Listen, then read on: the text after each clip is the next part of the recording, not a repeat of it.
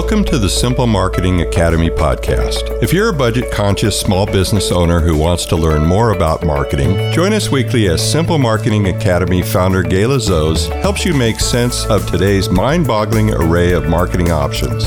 So, sit back, relax, and get ready to cut through the confusion because the Simple Marketing Academy podcast is starting now.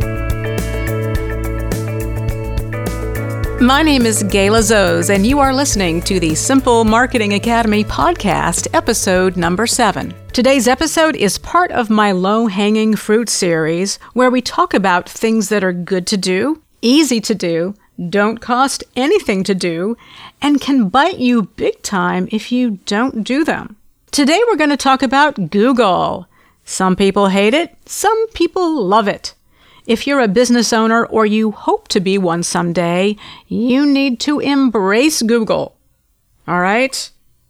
But here, here's a scoop. It's not always easy. Online platforms like Google can be confusing, especially when it comes to where your business appears on search results. So let's talk about some basics. Before I do that, though, a word of advice. If you run a brick and mortar business and you haven't claimed your Google profile or you're not sure if it's been claimed, listen to episode two. In that episode, I talk about why it's so important to claim your profile and what you may be risking if you don't.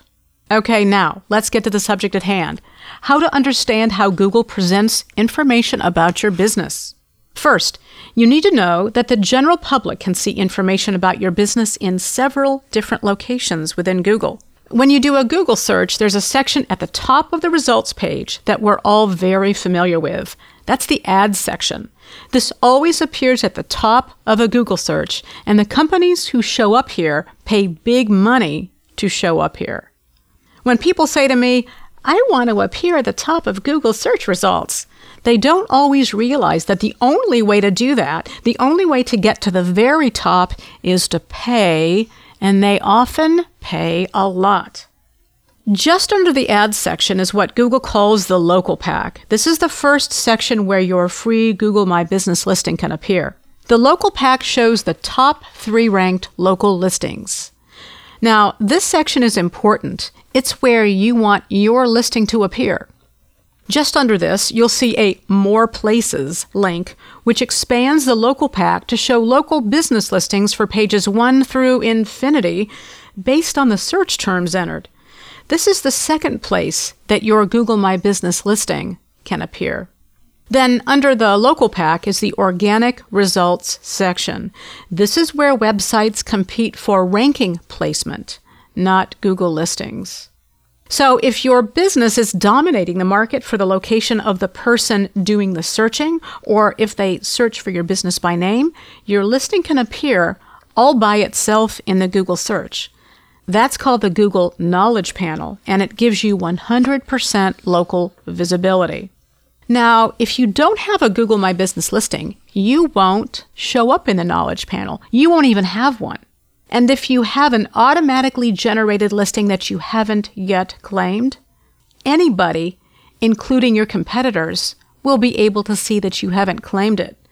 And nothing signifies an amateur business faster than an unclaimed Google listing. I talk a lot about that in episode number two, so listen to that if you haven't already. Yes, I will admit that Google My Business can be confusing. It's not a public facing directory that just anyone can search on. Google My Business is the database containing the information that Google draws on. Think of your Google My Business listing as a container, as a bin that holds all the facts about your business, facts that Google then displays on Google Maps and in search results. It's also the profile behind the scenes of the Knowledge Panel result, which appears when someone searches for your business by name. Your Google My Business account is where you will log in to manage your Google business listing. The general public will access your business listing through Google Maps and search.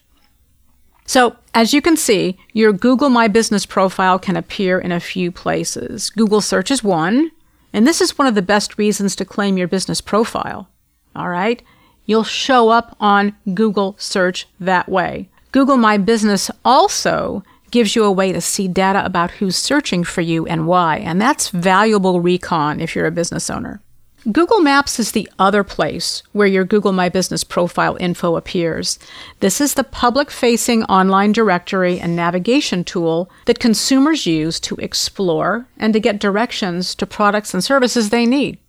Now, you've used this yourself most likely. Now, you can search Google Maps itself, but a regular Google search will also pull maps information for its local results section. And as I mentioned a moment ago, this is located underneath the paid search results, but above the organic search results. So here's the key takeaway anybody can use Google Maps, and anyone can add a location to Google Maps.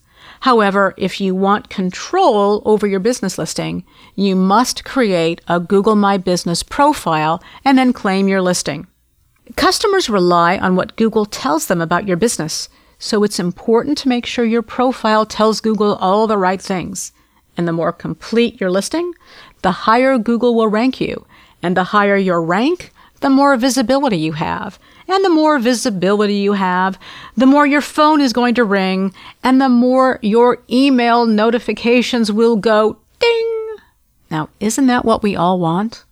Yes, that's what we want. So that's it for this week's episode of the Simple Marketing Academy podcast. I will catch you next time. Thank you for listening to the Simple Marketing Academy podcast. If you enjoyed the show, why not leave a review? It's easy to do on whatever app you use to listen. We would love your feedback.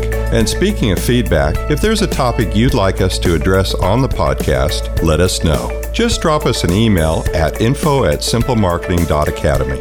The Simple Marketing Academy podcast will be back next week with more straight talk about marketing your small business. See you there.